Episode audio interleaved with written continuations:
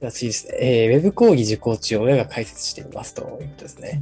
えー志望校が遠方のため、ウェブ講義受講中。算数が特に練習問題は一人で理解できず、親が解説することに。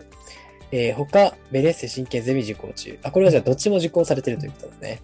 うんえー自分の力で生き抜いてくれれば、どんな形でも可能なら英語力をつけて海外でつながれる自分らしい人生なら、本人は警察官僚を希望ですが、ということですね。まあ、生き抜く力って一言で言うと、便利な言葉だなと俺思うけどね。ああ、一言では言い切れない多様さを持つ言葉ということですね。生き抜く力。生き抜く力って、あのどういった時に生まれると思いますやっぱり追い詰められた時ですかね。ですよね。うん。なんか自分がこうやってやろうと思った時に逆境じゃないですか、どう考えても。はいはいはい。そうですね。逆境を受け入れるメンタリティを作るってことでしょなるほど。まあ、順教だと身につかないですよね、基本的に。つかないですよ。しかもそれも自分が思ってもしてないところで起きるわけじゃないですか、そういう時って。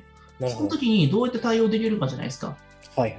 でもそういったところ確かでイレギュラーのところにいかに突っ込めるかってことでしょに。なるほど。だから中学受験でイレギュラーなことをやっていって、そこに対してああ慣れていくってところにやっていくと、それが普通の人たちの当たり前のところから逸脱してて、その中で自分の当たり前って本当少数なところで勝っていくと、やっぱり成功者になるわけじゃないですか。ああ、じゃあ試練を与えないといけないということ、そうなんです、。そうなんです。でも、今これやってるそのベネッセだった神経組っていうのは、これは講義のところで一般的な人がやるところじゃないですか。そうですね。確こかれに。は生き抜く力に比例してるかってそうでもないですよね。ああみんながやれるところですかね。う確かに。んまあ、もちろんね、ふるあのこうやってやってること素晴らしいことですけど、中旬の内容っていうのは全然これ違うから、やっぱりベネッセでやってるような内容じゃないからね、うもんうちろん。ん。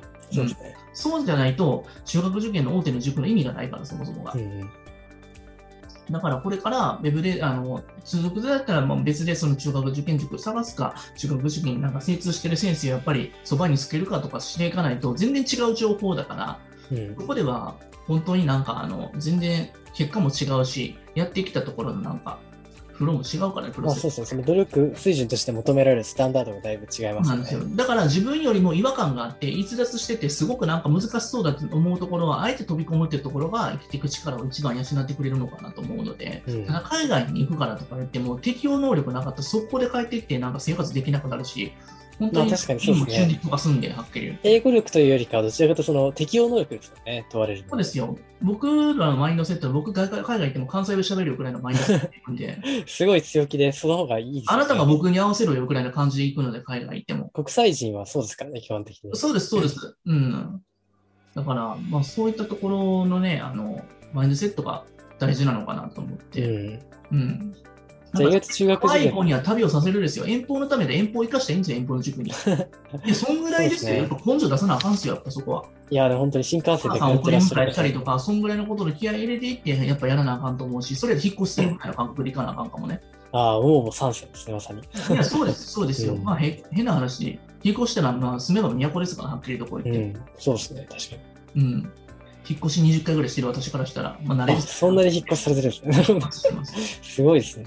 慣れですよ。うん幼少期にかなりき経験されてるんですね。うん、あ20代もかなりしてますよ。ああ、なるほど、そうなんですね。してます、してます。まあ、2年に1回更新の時期引っ越してます、僕は。そうなん ですね。運気をすごいですね全部捨てていくんですよ。ええなるほど。まあ、それいろんな考え方あると思いますけどね。うん。脱皮してるって感覚ですね。うん。なるほど。まあ、だから、本当にね、あの、地方の方とかだったら、そこに行かな、いなきゃいけない、子供の環境を変えちゃいけないって思い込んでるけど、それは親だけかもしれないですよ。子供はどこでも適応できますから、親以上に子供は。そうですね、意外と引っ越しっていうのは本当に大きな経験になりますからね。おあのこの幼少期の時の経験とか、その環境の変化ってめちゃめちゃいいんですよ、逆に。なるほ大ど。人が変化したくなくて怖がってるだけだから、お年食えば食うほど。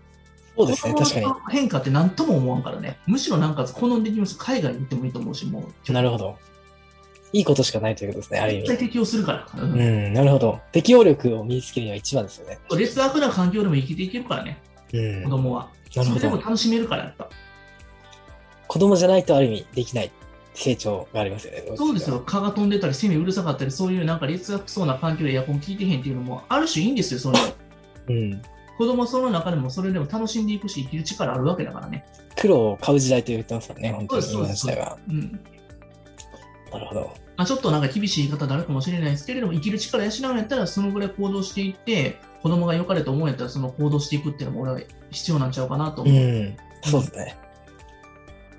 ありがとうございます。えいえでは、